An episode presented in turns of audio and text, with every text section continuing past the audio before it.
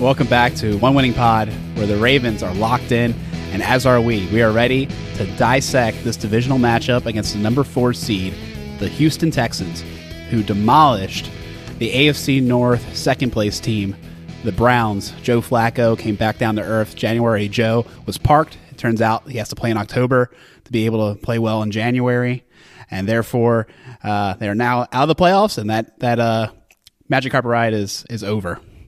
Yeah, Flacco, um, Flacco and the Browns. Yeah, it was, um, you know, it was it was quite competitive. Uh, I think for the first, uh, I don't know, half part of the game.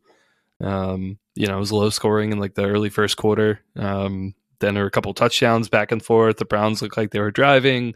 Texans kind of came back, and then third quarter it kind of all unraveled, and then well, you saw the final score. So, um, yeah, I mean, certainly a lot to talk about. Um, I'm sure it made a lot of fans nervous, kind of going into this week. As far as you know, Texans are super hot right now. Um, you know, are we going to have are we going to have trouble? Is this going to be a repeat of 2019?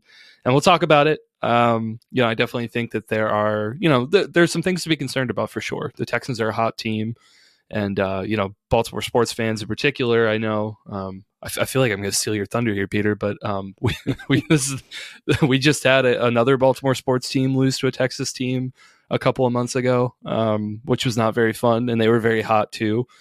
Uh, so we don't want to repeat of that. Um, but I do think the Ravens are more, you know, more well equipped. I think to handle it this time, and uh, yeah, we'll get into it. It's crazy how week to week this league is. It's just so crazy. The Houston Texans and I mean, this also goes back to what you just brought up too, because the Texas Rangers had to do their own clawing to get into the postseason for Major League Baseball, right? But the Texans were an on target uh, pass to a wide open running back in the flat away from being eliminated from this season, right? That game yeah. against the Colts, Gardner Minshew completes that pass, throws an on target pass there to the wide open third string running back. I forget what his name was. Um, and look, we're talking about a different opponent. I, I, don't know. Would it be the Colts? Would it be the Browns? I don't know. But, you know, all credit to the Texans. Um, what an incredible season they've had. You know, we I just thinking back to the first episode we did this year. And we were talking about the Texans and talking up the young guys, the DeMeco Ryans coming in being the coach. Um, talking about how their beat up offensive line and how that was awful for them and might derail their season before it even started. And I mean, look, we said it at the time. Um, it was probably good that the Ravens were facing them to start the season before they had a chance for CJ Stroud to get his feet wet, for the team to get some of their promising parts moving. Um, you know, I think, but I think, I think we were, you know, I think those were legitimate thoughts that we had about that team. I don't think we were patronizing them, but I also don't think that any of us expected for this team to actually make the playoffs in the even in the best case scenario. What they've done in their first year under DeMeco Ryans, what CJ Stroud has done as a rookie, um, just incredible. Just an incredible run for this team. Yeah, I mean that division was wackadoodle. Uh, I think we liked the Colts going into it, but we thought you know AR would be playing more of the season than he ended up playing. We liked I think we all like liked Houston, but we thought Jacksonville was going to keep it together, and they just like completely. Uh, I mean, remember when we played them? They were like competing for the one seed, and they just like lost every game after. Uh, that's that's like wild, you know, a huge collapse, and and then this team just kept grinding, kept improving, and of course we're on the rocket ship of C.J. Stroud. Now, granted, Stroud's a fascinating character. I mean he's had some crazy performances, some real heroics, but he had to like dig himself out of a hole. You know, like how how are they there? You know, how are they so far behind to have to do that? Um, he's four on four on the road, and I I think like I think he's going to be a, a, solid quarterback. I think he's going to be top ten. He could be top five year, in certain years. I think he's a great quarterback. Um, and I'm just like wondering, like, can we get him? Uh, you know, show him they remind him he's a rookie one more time. You know, one more time this season, he has to be reminded he's a rookie. I mean, there's a good shot at it, right? Uh, you look at rookie quarterbacks in the postseason, and look when we were, we talked last time we were recording, I did not include the Texans as a team that I was terribly concerned at going into the playoffs. And you know what? I am now officially concerned. And we'll talk more about this matchup. Does that think, mean that I think the Ravens will lose this game? No, but I do think that the Texans, what CJ Stroud showed, was more than I was expecting from this team in this matchup, particularly with the fact that you're being led by a, a rookie quarterback. And you look historically at rookie quarterbacks in the postseason, only three rookie quarterbacks have won multiple games uh, in their in a postseason, and those three, no one had done it until Joe Flacco did in 2008. And the following year, you had Mark Sanchez, and of course, last year Brock Purdy. But you look at those three teams, you know, in each of those cases, all those quarterbacks made throws at certain times in those games, but certainly they they were surrounded by elite defenses. They had very strong running games, reliable wide receivers. Um, you know, so their performance, while fine for a rookie, wasn't really, you know, enough to really carry a team if those components failed. And then in addition to those three, you had eight other quarterbacks, uh, including Stroud from last weekend, who had had won or have won at this point a game in play in as a rookie in the playoffs. Um, Russell Wilson in 2012, Roethlisberger in 2004, and then we go into names that people might not remember. Um, some of which I didn't. I don't even know some of these guys at the bottom. Uh, Aaron Brooks for the Saints in 2000, Shaun King for Tampa Bay in '99, and then um, we're going to the L.A. Rams. Dieter Brock in 1985, and Pat Haden was the very first rookie quarterback to ever win a playoff game for the LA Rams in 1976. So, what Stroud did was is rare. It has not happened many times in NFL uh, history. Um, so there's two things here. Number one, it doesn't happen very often. Number two, even when the teams win, you know, it's not really because of the quarterback play. And in this game, you know, Stroud was certainly a huge reason that the Texans won. Granted, they had a great defensive performance as well, and Cleveland had a very poor defensive game, but you got to give credit to where credit's due. The Browns dared Stroud to throw it deep. He did, connected on a lot. And look, that's going to be something, you know, we can look at and say he's going to have a hard time doing against the Ravens because under Mike Macdonald those plays aren't there. So that is one advantage, I think, going into this matchup that the Ravens really need to make sure that they keep up doing what they've been doing all year, limit those big plays, because that was how Cleveland um, let this game get away from them uh, in Wildcard Weekend. Yeah, I think uh, th- there's a couple of high level things that I kind of want to touch on in terms of um, I think what what I saw Stroud and the the offense do a really good job against the Browns, and where I think the Ravens can probably have a better shot. Um, now, obviously, like it's not that those you know things that they did well are going to be gone like the ravens are completely silenced them. It's just that you know i think the ravens probably have a better plan probably better personnel to match up with, with certain things. But but anyway here goes. Um, number one um, definitely agree with what you said peter. I think stroud was um, you know, pretty on target. You know, you look at his stats uh, from the game 16 for 21, only five incompletions. Um, that's really good. That really high completion percentage. And, um, you know, there were a mix of a lot of throws. I mean, you saw a lot of um, underneath stuff. You saw a couple of deep throws. Really, I, I feel like the only um, big throw that Stroud did miss was that deep ball to uh, Collins, which could have ended up being a touchdown. He just ran behind the uh, the safety to be able to get there. It's just a few feet over, uh, you know, his outstretched arms and wasn't able to connect there. Um, so yeah, uh, Stroud was very accurate. Uh, number two, um, I think the play calling of the Texans, I think, was really great. I think I think they did a couple things really well. I think that uh, they utilized um, a lot of uh, motion and screens and things like that to try and stretch the Browns defense a little bit and to also kind of negate their pass rush. I think it worked really well, particularly because I think the Browns were just awful at tackling um, outside mm-hmm. the box. Really, there were a couple of uh, couple of players that I noticed on there. Um, I feel like Emerson was one of them. Who just did not have good, uh, kind of a good game at all.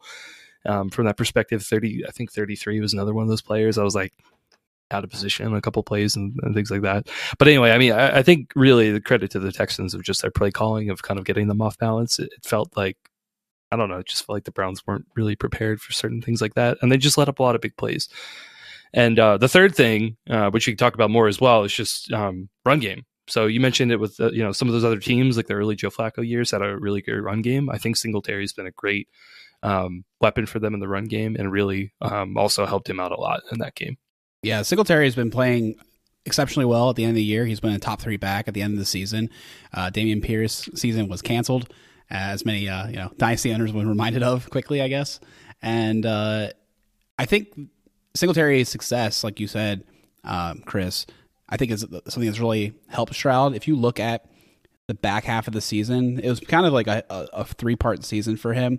The first act, he played pretty well. Then the team started to identify things about him. All of his interceptions came in. Um, the six interceptions came in a six game stretch.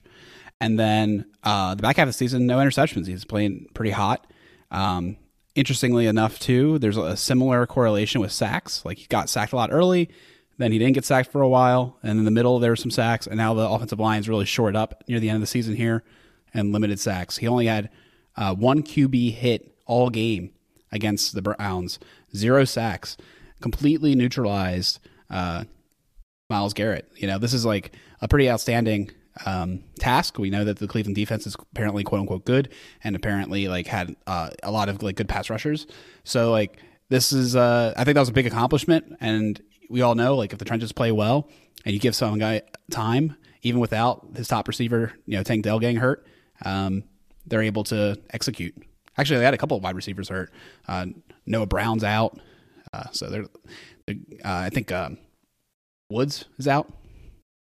Woods So- was in there. Oh, he was. Okay, my bad. Yeah, he had a drop touchdown uh, in the game. Maybe he Word. exited later. I'm not sure. I didn't watch the second half after it was clear that the that the Texans were going to run away from with it. He had 33% of the snaps, so maybe he got hurt. So I think he's questionable right now. Let me pull up the injury report.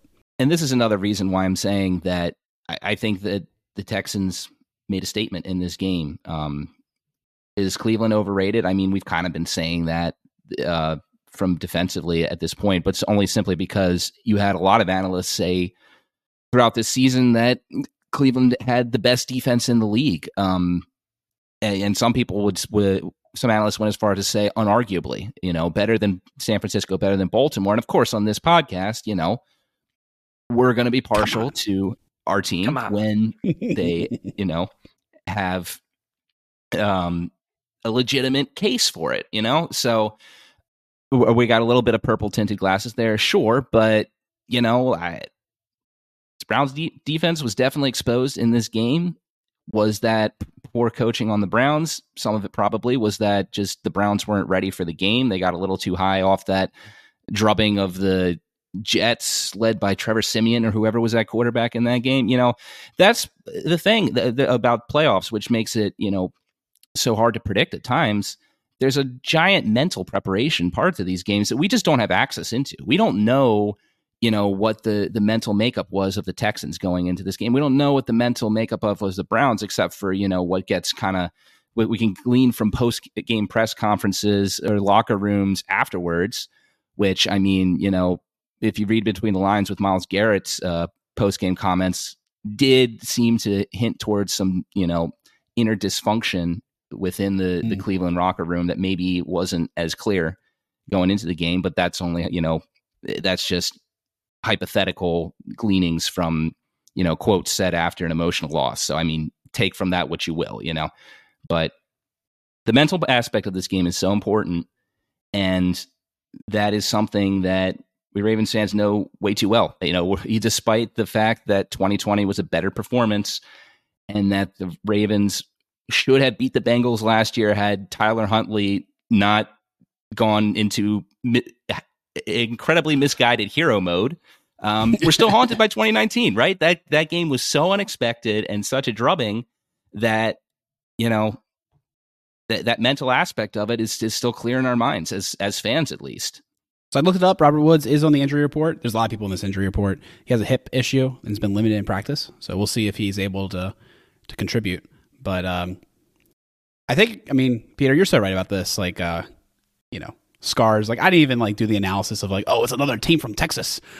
you know, like, oh, well, we no. have beaten them in the playoffs before, in at home in the divisional round against a rookie quarterback. Ooh. Does anyone remember who who was the Texans starting quarterback for that game in 2011 that Jacoby Jones um, uh, became an, a, a Raven by fumbling away. What was it? Two punts to us. Was that Schaub?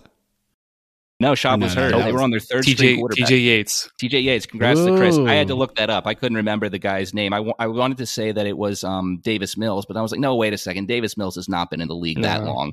But yes, no, it's no, no, another no. random Yeah. white quarterback pocket passer. TJ Yates. I don't know where he is right now, but TJ Yates, Davis Yeah, Mills, no. I think kind of basically the same guy. But Yeah. No, that was um well, I don't want to say my first playoff game because I went to the um I went to the Steelers game away the year before, which was also yeah, it was also a divisional game.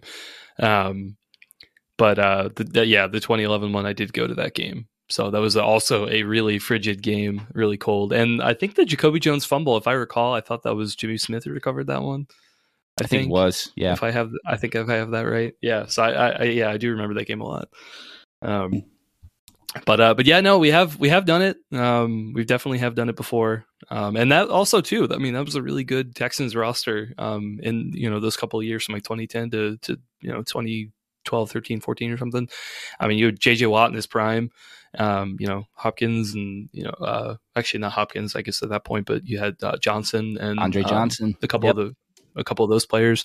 Schaub was also a very good quarterback. I mean, I I think as a Ravens fan, I think he was a little overrated. I always felt stronger that Flacco was better. And I'm just saying Flacco started over Schaub in 2015. So, but uh, but anyway, I mean, Schaub was the Pro Bowl quarterback. He was pretty good. You know, it was a Kubiak uh, Kubiak led team, so they, they were you know they had a lot of success, um, just not so much in the postseason. Oh, anyone want to take a wild guess where uh, TJ Yates currently is? I knew you in life. that up. No, like in I- the world.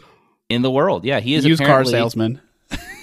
No, he is a coach for a. Uh, um, he is currently the wide receivers coach for the Atlanta Falcons. No kidding. Um, According to Wikipedia, hopefully he still got retains his job. Yeah, let's put it this way: he was hired for the 2022 season. I don't know if he. Uh, if we let's see if we can find out if he um is still there. Drake London personally fired him. Uh, yeah, I mean, with their yeah, with their coaching, uh, depending on whether they hire Belichick or not, I guess I don't we'll to see. But uh, but yeah, Still current, still as of as of today, still the wide receivers coach for the Atlanta Falcons. We'll see if he'll survive the offseason, but yeah. Well, good luck, TJ. Love to have you on the pod. yeah, come on on. I will say though, the Nico Collins breakout it finally happened. Year three, he has 1,300 yards in the season almost. Uh, you know, at, at this playoff game for sure. And then in the playoff game, bust out performance: seven targets, six catches, 95 or 96 yards, and a touchdown. Um, the interesting thing about the Ravens is that we've held wide receivers to the third lowest, so in, the, in a good way, rate this year. Um, and like we said, they're they're banged up. Tank Dell's out, Noah Brown's out, um, hip injury to Woods. So we're looking at Metchie getting caught on, who uh, was a second round pick for them, and somebody I, I kind of liked in the draft process. He's starting to show a little bit, four targets for 44 yards, I believe. Um, and yeah, I think we've got uh, an interesting lineup there, and I just feel like these like our secondary should be able to really like none of these guys super scare me other than Nico, but he always plays on the outside, and I feel like our just our defense is built to like kind of handle wide receivers like that, and uh, with the with the you know, two high shells that we do a lot, the spine that's so solid, um, it's just really I think it's gonna be really hard to win that way against us. Um, they've also had success with the tight ends between, I mean, more so Dalton Schultz. Brevin Jordan finally appeared out of nowhere, got a touchdown last week, um, and I just think that's not going to necessarily work for him in this uh, against our team. So I think the real question is like, can we get to Stroud and disrupt this passing game? And even if we don't get to him, we might be able to disrupt them in the second half, like when the ball's in the air, because I, I do really think that we match up well in that regard. Yeah, I think that's a great point. Um, yeah, the the pass rush I think is definitely going to be key. I mean, um, you know, I, I love to see, I love to see, especially from you know Madubuike on the inside, um, just what you know what he can do. Uh, Tun- whoever goes up against Tunsil, I think is going to have a you know a hard time. If just he's a, a really great tackle. Honestly, Stanley be at that point if he didn't have his injury, you know, but he's but he's not. So you know that's kind of where we're at. But but anyway, Tunsil's a very good player, um, and it's going to be tricky to kind of get around him. But all the other interior pressure, you know, the right side and stuff like that, Um, if we can get to him, I think we'll we'll have a better time. But yeah, I was also thinking just in terms of the coverage too. Um, I feel like the Browns they definitely play like it's not just man, like they play man and zone and stuff like that. But there were a lot of coverages I felt that they had a lot of man, and uh, they just had guys in bad positions. Like I said, good play calling on the Texans, a lot of like crossing routes and things like that to kind of get uh, people out of position. And there were just like I feel like there were just an inordinate amount of routes where guys were just wide open. And if they weren't wide open, the Browns were just missing tackles. And, you know, if I'm looking at the Ravens defense, I'm kind of thinking where you're thinking, Alec, right? We play a lot more two high, um, you know, a lot more uh, zone. We have linebackers kind of, you know, in space uh, covering guys. And, you know, for the most part, I'm not saying like every game, but for the most part, um, tackling is a lot better. Guys are, are, you know, collapsing on their zones um, and making the tackle pretty well. And so I just feel like Stroud can still do some of the things that he was doing against the Browns, but I do think it's going to make it a little bit more difficult with our defense and kind of how we operate. And so, you know, we'll see what happens. But I, I would have to think that there's some opportunity there for us to to kind of take advantage, maybe get a interception or something based on those coverages. Marlon Humphrey's status going into this game is uh, not ideal. Um, apparently i don't think he's practiced since december 31st is what i uh, read today um, you know has this been marlon's best year no but i i think one thing we've seen with marlon this year is he's a vet obviously. He's got plenty of, of football smarts and he has found ways to continue to make plays even though he's there's been several games this year where it's been clear that he has not been 100% physically ready to go.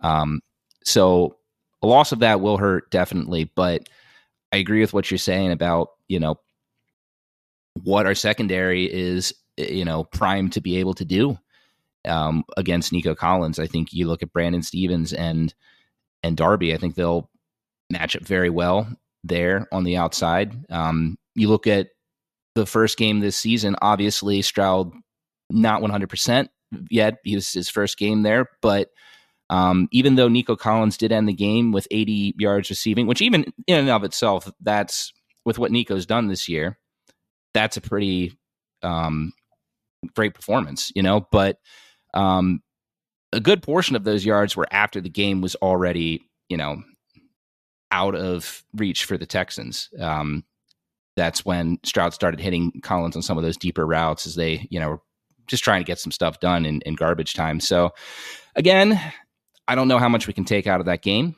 because obviously, like we've said multiple times, the Texans they've been very uh, had a lot of improvement since that game. But I mean, I mean, Nico eclipsed 130 yards receiving just the next game, so you know it wasn't that far away from this offense breaking out. So yeah, I, on paper, this looks like a matchup that the Ravens should be able to win. I would go as far as to say that, but of course, we have to see how it actually plays out. I think Mike Macdonald talked uh, was it today or yesterday about um, about the bank being real rowdy and uh, really loud, and he had said something about defense being uh, you know having to work on their communication, make sure they all get all their calls in and things like that. And um, you know when I look at the Texans, I mean that's going to be a one one huge thing um, that again, like I feel like the Browns just didn't uh, execute very well on, and and that's like you know when you, especially when you're playing a lot of zone, guys are going to have to pass them off, right? We're going from one zone to another, and just being really good about the communication. I'm like, hey, I got this guy, I'm going over here, like following this guy. Um, just being really great about that on-field communication, even after the call comes in, but just handing guys off uh, is going to be super crucial. So yeah, I'm sure they're they're uh, you know this is something they've been working on for the last couple weeks. Obviously, we're a lot of high stakes games and things like that, but it's going to continue to be important. And uh, we talk about doing fundamentals right. I think that's that's got to be up there and one of the one of the most important ones. Yeah, I mean, I think the the last thing you look at with offense um, is just who are some guys who could surprise. Um, who are the guys you got to watch out for because we we've seen that happen already in this postseason. You see guys who, you know, are kind of role players, don't really have big games. You've seen them come out. Teams are are bringing them out, and they're finding success with them. Uh, Harrison Bryant for the Browns had a big game. We're talking about uh, the Texans. Obviously, Brevin Jordan broke away for that big touchdown. Uh, you look at the the Buccaneers game. How many of of their you know third and fourth string receivers had some big uh, completions for you know, big, big catches, excuse me, for for touchdowns. Uh, anyone on this team that you know obviously the Tex the Ravens are going to be focused on Collins are going to be focused on stopping Singletary. The Texans don't really run the ball terribly much as it is, um, so you know, but and they have injuries. So I mean, I, I think that you're looking at guys who might be a surprise. I mean, it's the tight ends, and, and that's kind of it, isn't it? I mean, maybe Metchie. Um, he showed some promise had his best game as a pro uh, in that game, but still, it was only a couple catches. I think Singletary is an issue. Like I, I, we've seen running backs have success against us, um, so I think that's a that's a huge part is making sure that gets slowed down. And I think the biggest way to stop Singletary is gas pedal on offense. If we can get you know a big lead and take that, make them one dimensional. I think that's how you win. I, I I really think like the complementary football that we've been playing the last couple of weeks is like how we've been beating teams with such a a large sum is we make them one dimensional and you know then it's just we just feast. You know what i mean? So that's that's like the key you know? But you need you need offense to contribute. You need defense not to let up points early and so that you can create that lead. It's all uh you know all uh synchronizes yeah, I mean, if you're uh, just one other thing to add, um, Peter, if you're asking like, you know, who are the under, you know, underlooked players, or sorry, I should say overlooked players, not underlooked players, overlooked players. Oh, who, overlooked um, or underlooked. Could, yeah, that could surprise us. Um, I mean, I, I, feel like the two guys for me um, are uh, Metchie and Hutchinson. I think mm. they had um, a decent bit of snaps um, in the game against the Browns. I think Metchie's questionable right now, uh, but I would expect he would get the majority share of snaps uh, depending on what other receivers are playing. He's got a lot of speed. I know they used him a lot on um, on sort of like jet sweep uh, motions, things like that. So, I mean, he would be a guy to watch out for. And then Hutchinson, I saw, I think he only got two catches on the game uh, for the Browns, but I mean, we saw 2019. I think, uh, what, what, was the name of that receiver from the Titans? Um, ended up going to the Lions at the year after, but he had that deep touchdown over Marlowe. You guys this is exactly why I bring this up. okay, well then good. Yes. Uh, yeah. Um, gosh, I'm struggling with the guy's name. I'll have to look it up. Hang on. oh, I, I, am too, but I remember the play. I remember to play. I do not remember the name. uh, Kalif Raymond. ah, Raymond, and he had guy. a great game. right? No, that was no, it was uh, not, not Kalif. Well, who was the guy that had a great game for the Lions the other day? Was it was it Kalif Raymond? Uh, in week in week eighteen, he did. I think uh, Josh Reynolds had some early catches. Oh, Reynolds, yeah, Reynolds, the yeah. revenge game. yeah, Reynolds had some good games too. Yeah, yeah, Kalif Raymond, he's the guy. Yeah, but anyway, yeah, if you're looking for the Kalif Raymond of this, I feel like Metchie or Hutchinson maybe be my guys. I liked Hutchinson in the draft process. Don't say those words out loud. he's more of a possession receiver, though. I think I think we might be all right. Yeah. In any case, let's move on to the defense. Um, certainly, uh, you know, if we're looking at, especially if we're looking at the game against the Browns, um, I mean, they contributed 14 points out of the 45, uh, two pick sixes from Baltimore's favorite, Joe Flacco. Um, yeah, I mean, certainly they had one of their um, one of their better games this season. I think um, very high motor, particularly in the second half. I think they were just really getting after it, um, trying to get after Flacco. Uh, but you know, I think in, in all phases, um, defensive line was looking pretty good. They were rushing pretty well. Um, linebackers, I think, were playing pretty well for the most part. I think they were playing the run uh, fairly fairly well uh, too. And then um, you know, you look at the back end um, guys we talked about week one. Uh, Pitre, we talked about him at the safety spot. Uh, Stingley was another guy at corner, um, guy we really liked. Um, he played great. I think, uh, if I recall, I think he only gave up a catch or something to Amari Cooper the whole game. Um, definition of lockdown corner. So, yeah, I mean, this is a unit that is definitely trending up. I think it's going to give the Ravens offense some problems. Word. Yeah, the 13th ranked pass defense, but like you said, ascending. Um, we can see what these guys can do just in the wild card game. I mean, Stingley's been playing really exceptional down the line. That's obviously boosted them.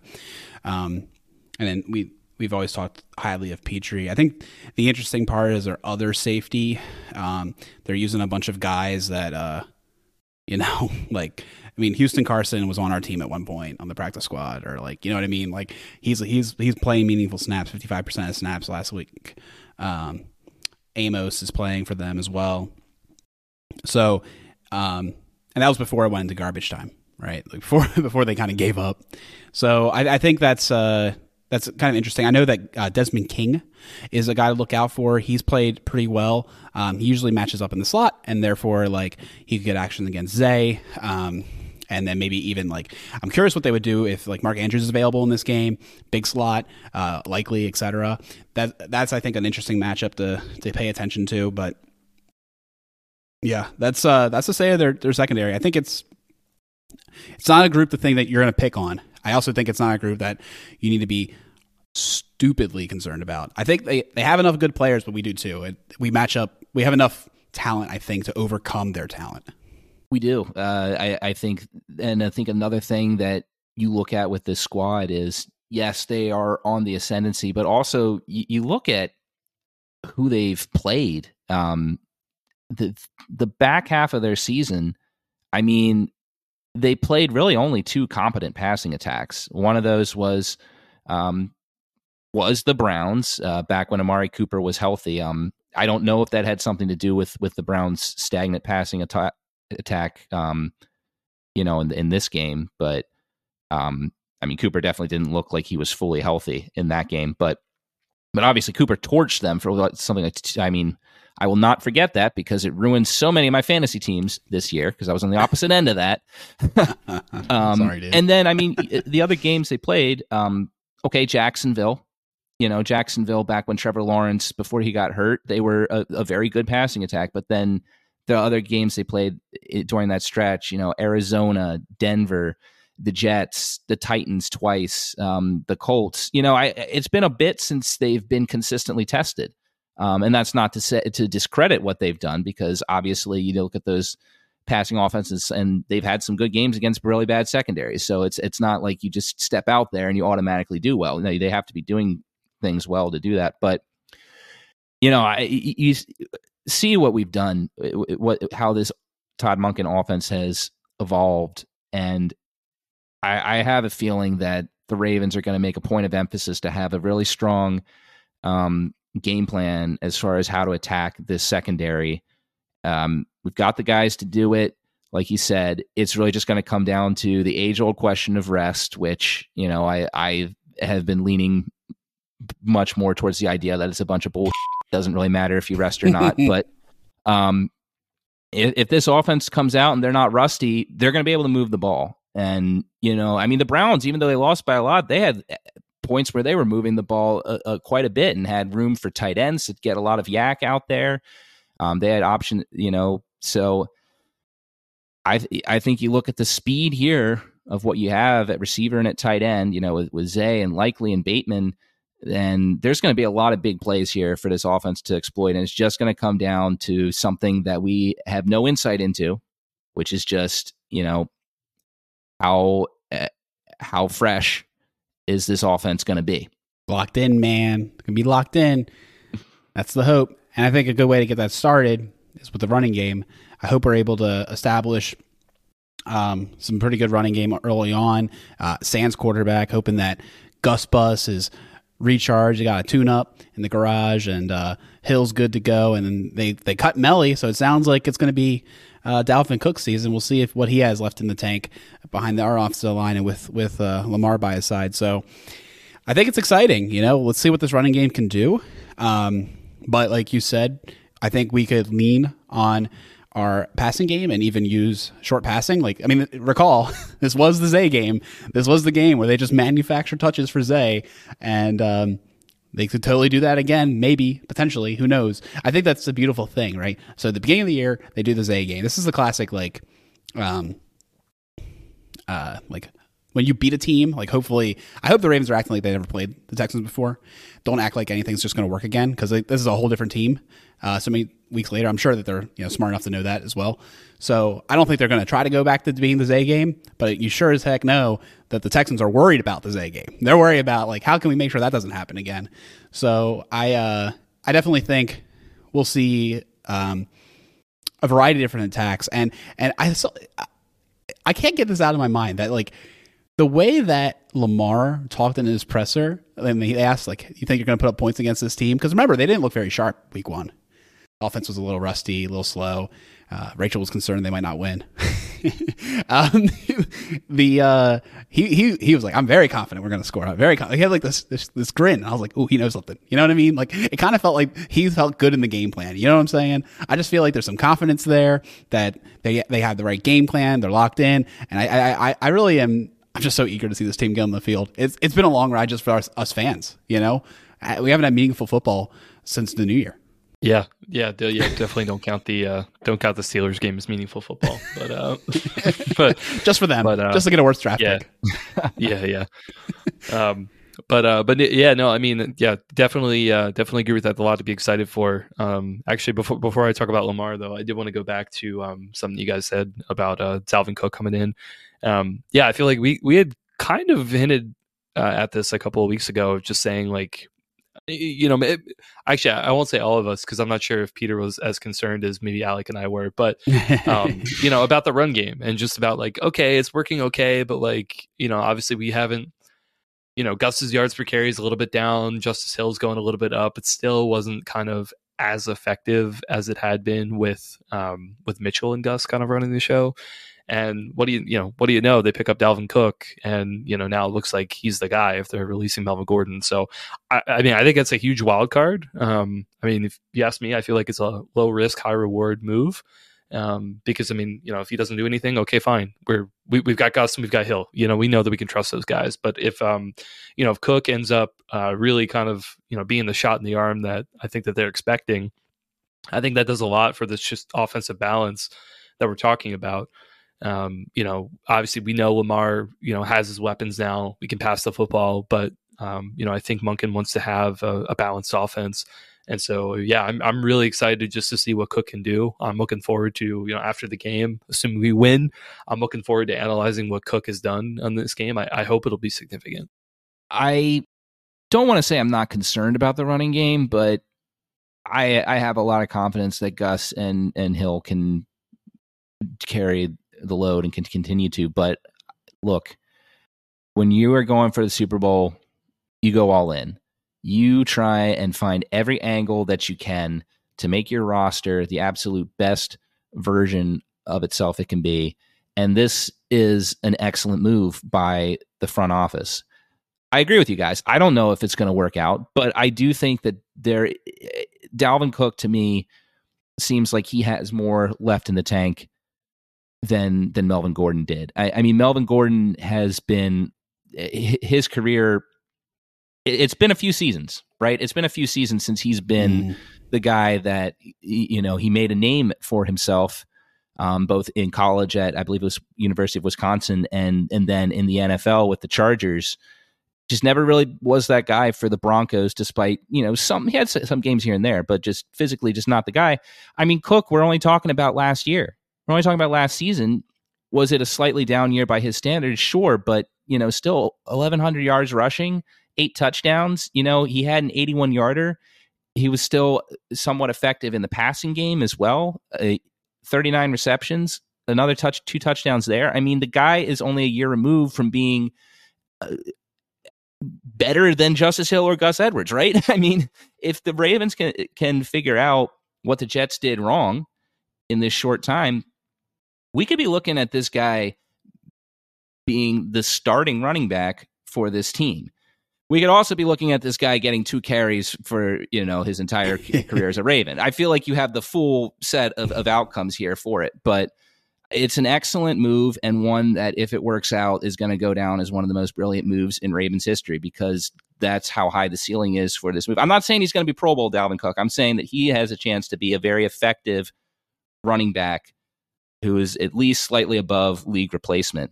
Um, and it's just an angle of the offense that teams don't have tape on. They, no, no, one has tape on Dalvin Cook in this Ravens offense. So it's it's something that I'm not like you know I'm not expecting it to be this, but I realize that there's a, a high potential for it to work out really well. So it's incredibly incredibly intriguing. Yeah, I mean, I, I just look at it as kind of like a jolt in the arm. You know, it's a it's a shot of adrenaline. You just need to to try and um, you know add a add another dimension to the offense. Add add some more explosion. I think um, is really kind of what we're missing. Like Gus is one of those guys who could just grind yards out. He's not necessarily an explosive running back. Um, that's just not his game. Never really has been. Um, you know, Injustice, you have some elements to it, but I think we talked about it, and I think a lot of things have to go right for him. I think he struggles a little bit um, shaking off tackles um, and, and, just kind of getting you know tripped up pretty easily. He just doesn't have the same level of balance that a Mitchell does. Um, Dalvin, I feel like he kind of brings in like if he's healthy, if if he can you know gel with this offense, I think he just gives you a little bit more of that explosion uh, factor that we're looking for. And like I said, if you know if it doesn't work out, okay, cool. We already like we know what we have, right? Um, in fact, I mean, you know, we know we have, and there's still a chance that maybe Mark Andrews might come back. Um, that's actually something we haven't brought up yet, but um, as of Wednesday, the day we're recording this, um, Mark Andrews was a full participant. Um, so, you know, not saying he's going to play. It's still probably a long shot, but the signs are looking good that he might be back at some point, uh, you know, like we thought, which, you know, for for a team, I think that we've complained so much about uh, injury reports and things like that over the years about guys, uh, you know, having hope and the guys not coming back. I feel like this is really significant that uh, Andrews is actually has a shot to come back, uh, you know, to be another jolt in the arm for this offense. I think that's that's awesome. Really hyperbaric oxygen chamber is this year's deer antler spray, baby. this man had a chamber installed at his house to improve recovery. All right. Love the respect that. I think he's gonna be back, dude. Did you see the story? It's it's not his. It's his girlfriend's. Wait, what? I did not read that part. Oh, interesting. Yeah. He said his girlfriend's family had one. Uh, oh man, just, can you imagine Thanksgiving dinner? Just be like, oh man, Mark Andrews at the table. I'm just so depressed. I don't know if I'm when I'm going to be able to get back on the field. And if only someone had a hyperbolic chamber that I could just use to get back. And their dad just like, actually, you know what? There's this old coat rack down in the basement we got there. We've been using it as a storage container, but you can use right it. Yeah. We don't use that thing. Well, we'll clean it out. We'll clean it out, turn it on, plug it in. You know, we'll we'll get you in there right right away. That's so fun. I need to read this story now. I will say that he just, he posted online like the first time ever with his girlfriend, but I think they've been dating for a while. Um, if you read the tea leaves. So, anyways, uh, they've been very private. It's almost like yeah, uh, yeah like Lamar. I feel like you know. Yeah, like Lamar like randomly had a kid. Like when did that happen? Yeah. You know. so, you're, so you're saying there are no uh, there are no Travis Kelce and Taylor Swift. No, no, they aren't. Completely different. Yeah. Yeah, a little different. Yeah. But I think it's impo- I, I think they're not big enough celebrities almost. You know what I mean? Like Taylor Swift's just like another level of, of celebrity. right. And then like dang another celebrity, get out of here, you know? Yeah. So. Anyways, that's that's crazy. So we got the hyperbolic oxygen chamber. We got him making good cuts. I mean, you're watching him and you're acting like he's never. It looks like he never was hurt. You know, I think I think he has like a little bit like smaller leg. You can kind of tell that leg hasn't been as conditioned, but uh, you know, not in the way he cuts. Just like you know the aesthetics. I don't know, man. I'm excited. I think he might be able to to strap up. It'll be interesting. You know, I mean, credit to Mark Andrews. I don't think anyone has ever questioned this man's toughness on the football field. I think he's one of the all time toughest Ravens, and there's been a lot of tough Ravens, right? I mean, um, I don't know if it was advisable for him to walk off the field on his own power um, after you know he got hurt against Cincinnati, but I think you know it again shows what his his pain tolerance is, what he's able to do. But um, look, I I'm really excited for the potential there. Uh, I think that Isaiah Likely should be the starting tight end for the rest of the season. Not because I think that if Mark Andrews was fully healthy, that Likely should eclipse him on the depth chart, but I think you just don't know how's he going to hold up. You know, I, I think that he can certainly be on there for certain packages. He's going to be valuable if he's able to be on the field, right? But I think that you want a, a guy who's performing well um, in this offense, uh, who, who's healthy and, and certainly has high potential to continue to be the number one guy for the remainder of this year. But look, you're always going to want Mark Andrews on the field, even if he's at 25% on, on a third down, aren't you? I mean, that's that's Lamar's guy in high pressure situations throughout his career.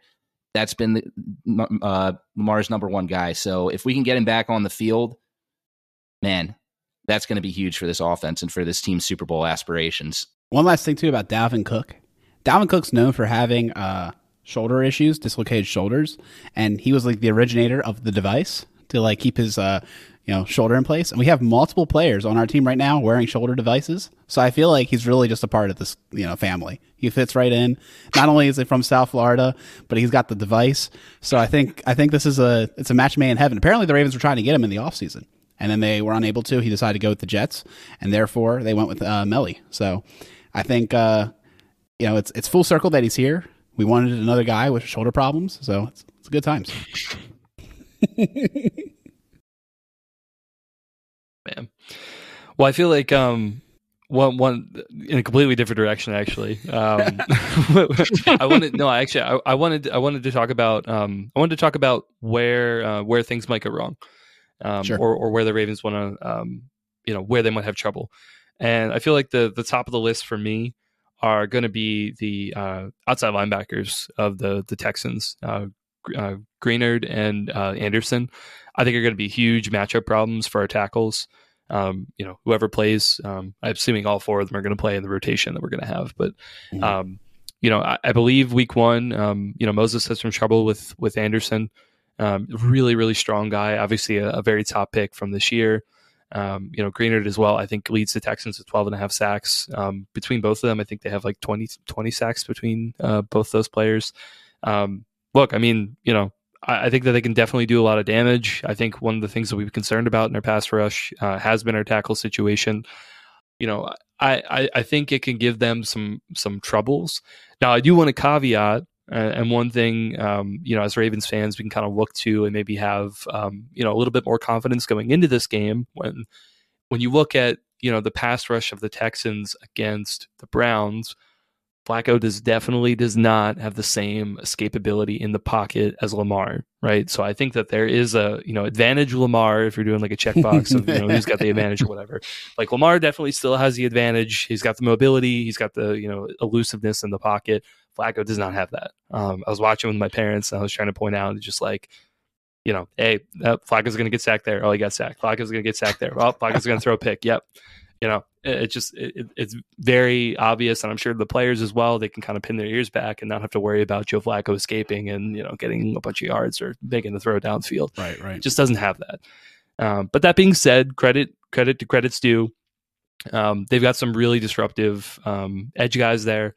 And you know, I think the the Ravens are going to have to be ready. They're going to have to you know come up with a blocking scheme and to, you know determine is Ricard going to be in there? Are they going to try to run these two tight end sets? Are they going to try to get Andrews involved in there if he does play at all? Um, a lot of questions there for sure. My big thing with this uh, game is the turnover battle. Um, CJ Stroud has been incredible this year with protecting the football. Um, you know, you, you look at this season, we talked about it a little earlier there, there was only a small stretch there where he was throwing picks, and then he was able to share that up. You know, only five interceptions on the season.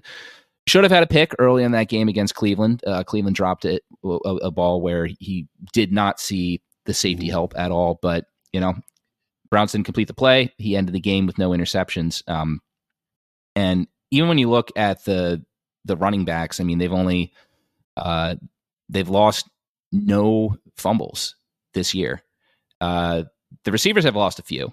They, they've lost five, but still, I mean, the, this team does not turn the ball over. And in the postseason, you know, what really killed the Ravens against the Titans? The Titans got out in a fast start. They picked off Lamar on a throw where if Andrews was 100%, he very likely, you know, makes completes that play. Um, and they just got up to a quick lead and just the Ravens just were kind of flat footed after that. Now, I think this Ravens team is much more better equipped to come back uh, from uh, a deficit if it so happens that that's the case. I mean, we saw that happen against the Rams. We saw them do that against uh, the Niners, even though that wasn't a huge deficit. Um, so, uh, the Dolphins, we saw them happen against the Dolphins, but I I think that if some things happen with turnovers early in that game, it's a little bit different doing it in the playoffs than it is regular season. Hopefully, Tennessee wouldn't creep it up in the mo- back of their minds if for some reason that were to happen. But the turnover battle, I think, is something that's going to be very important in this game, and the Texans have been excellent in that category all year. So very true. Uh, that's the way that games get out of hand. We saw it with them. We saw it uh, that Dak, you know, threw two picks, um, and Green Bay just rolled, uh, and that definitely uh, stunned the Dallas faithful. And we'll, uh, I you know, just have to avoid that. yeah, that's like you said, Peter. It's so it's so critical. Um, one thing I want to talk to you about uh, as well with with Andrews and like how we might deploy him. I think Peter, you mentioned like on third down, you might want him out there. I wouldn't be surprised if he exclusively lines up as a wide receiver. Um, he's never really in line, and if he's in line, he never blocks. You know, like I think he won't be out there um, on running plays unless he's out wide and like probably not involved in the play. I think I, this is just speculation. If if there's anything wrong with his leg, it's probably under load when blocking more so than uh, you know running routes. That's my guess. Yeah, I mean that's certainly a good point. Um, it just means you know all the more blocking for uh, you know for guys like Ricard and running backs as well. Um, I can't remember. I don't know if you guys know off the top of your head is uh, has Dalvin been known for being a good uh, pass blocker at all? Would he be one of those question. guys maybe to put in those situations? Mm-hmm. Yeah, I don't know his pass blocking uh, street cred. Okay. Well, he's a vet guy. Hopefully, yeah. I mean, he was a three down back, so you would think he would I mean, be. You know? Yeah, three down back. He had to play a lot for you know Cousins passed the football a good bit, so um, you know I had to be somewhat good at it. I think is a poor pass blocker according to Jets fans. Well, well, we, we, we can't we can't trust. I know, them. I know. You can't, can't, trust, trust the Jets them. thing right now. I mean, if you had spent bad, your time. Oh wait, bad. this is this is before they yeah. signed him. This was before. Okay. Uh, yeah, they were. He, yeah, I was about to say, he was not good. He was like, Jets, he's not a good fit. Yeah. This uh this reporter was saying he's not a good fit. Michael Nania. so mm-hmm. he's not a good pass blocker. I don't know. Well, in any case, I mean, Justice I, Hill I think, is a, uh, a, goat of pass blocking. yeah, he is. No, no, he will. Yeah, certainly be valuable in that role, um, for sure. Dude, yeah, just can't. You got like the biggest thing. I think Rose said it really well on his press availability. Like, if they play the brand of football they are known to play and execute their game plan, they're very confident in their ability to win. I think that all of us are as well. I think that's really all it comes down to. Like this team is extremely talented. I was telling a coworker today who was like sort of unaware of how good the Ravens really are, you know? and I was like, uh, yeah, they're the number one seed in our division. They're the number one team in football in many metrics. And it's one of those things where there's plenty of number one teams that don't win it all. But um, there's not really any excuses. They're, they should be able to beat any team that they go against.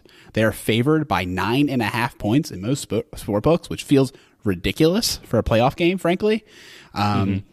Like this is a good team, and they're saying, yeah, they're going to roll. Um, and and that's where we're at. You know, we have to now evaluate in our bold predictions and, and score predictions, like what's going to happen. You know, with this team, what uh, you know, where are they going to line up? I, I know when I first saw the lines, I was stunned. I was like, that's that's disrespectful. We see that those kind of lines against mediocre to bad teams. This this is a playoff team. Now, granted, like Peter said, week to week league, we're over here enamored by the Texans, and moments before they could have been knocked out of the playoffs by a, a simple dump off pass to a third string running back. So, you know, hot and cold. I would say C.J. Stroud, one one like little pool quote on away games, four out of seven of them that he played in away games, he had under a ninety passer rating. So he can be cold on the road and and and and I think that's uh, notable. But again, those games were a little bit earlier in the season, and I think he's definitely turned a, a little bit more of a page. He's a little bit more of a vet now, so we'll see how applicable that is. His worst game on the road was just last month against the Jets. Well, that's good. Love that. Oh yeah, I forgot. Yeah, the Jets game. I, I I forgot because it it's like inverted in my head. It, the, the, first game of the season should be at the top, but it's not. Yeah, I know what you're talking about. Oh, yeah. Oh yeah, and ESPN mm-hmm. used to do it the other way too. So it's. You know. But I know the Ravens were the first one, so I should have known better. But carry Should've. on. Bowl prediction time. Score prediction time. Man, I'll go first. Um, yeah, I feel like that nine and a half or you know nine point spread um, feels a little disrespectful. Um, I'm just being honest. Um, you know, I I, I, feel like I've been telling a couple people this week as well of you know, hey, look, the you know Texans had put up 45 against the Browns. Um, I wouldn't look into that number too much. I, I think at some point, um, you know, I, feel like the first pick six, I was like, okay, they could come after it. After the second one, I was like, okay, the Browns know that they've lost, um, and you can see the play calling shift as well for that. Um, it's kind of a runaway game at that point. So I, I don't look into that number as too scary and say, oh, the Ravens have to match 45. I just I don't think that's true.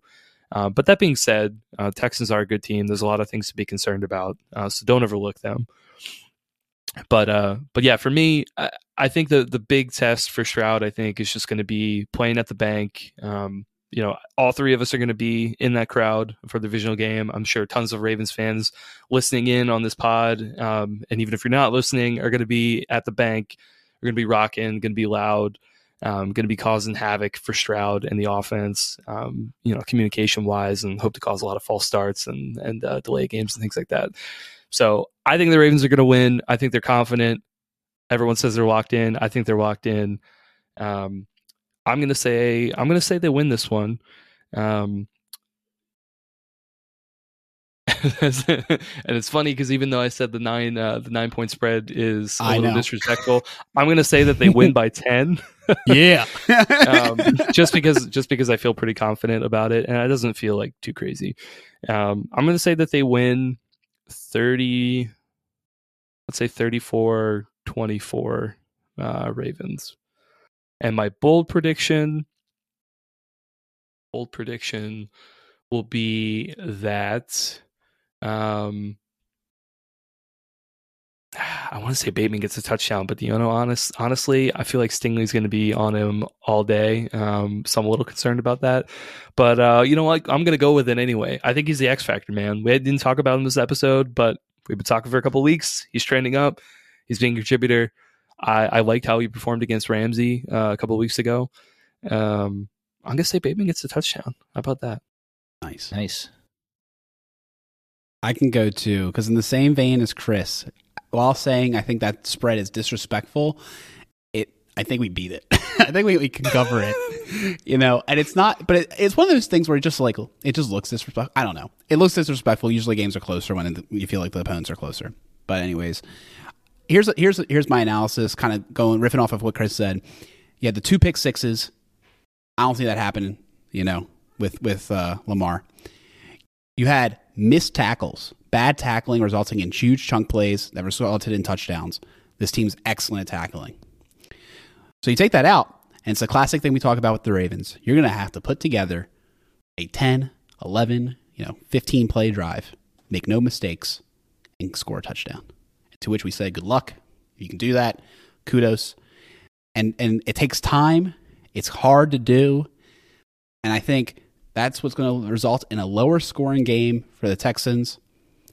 I always love this score. I feel like the score hasn't done me wrong. I didn't double check it, but I'm going with my, my quintessential Alex score of 31 17 Ravens.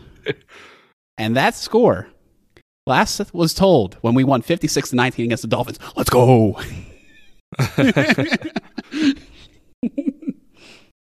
and then uh bold prediction. Bold prediction is Lamar Jackson throws for four touchdowns and puts on a little show. He's locked in. He wants to prove that he is a playoff quarterback. Four touchdowns, Lamar. Yeah, I I am very excited for this game. Um, I agree. You you do have to respect this, this Texans team. They have shown all year that they don't care that they have a rookie quarterback. They don't care they have a rookie head coach. They don't care that uh, amount of youth they have on this team. They're going to come. They're going to compete. But I do, despite the fact that I respect this team, I do think they are slightly frauds, and I think it's slightly for the reasons that we've said. And it's just not to say that they're not good.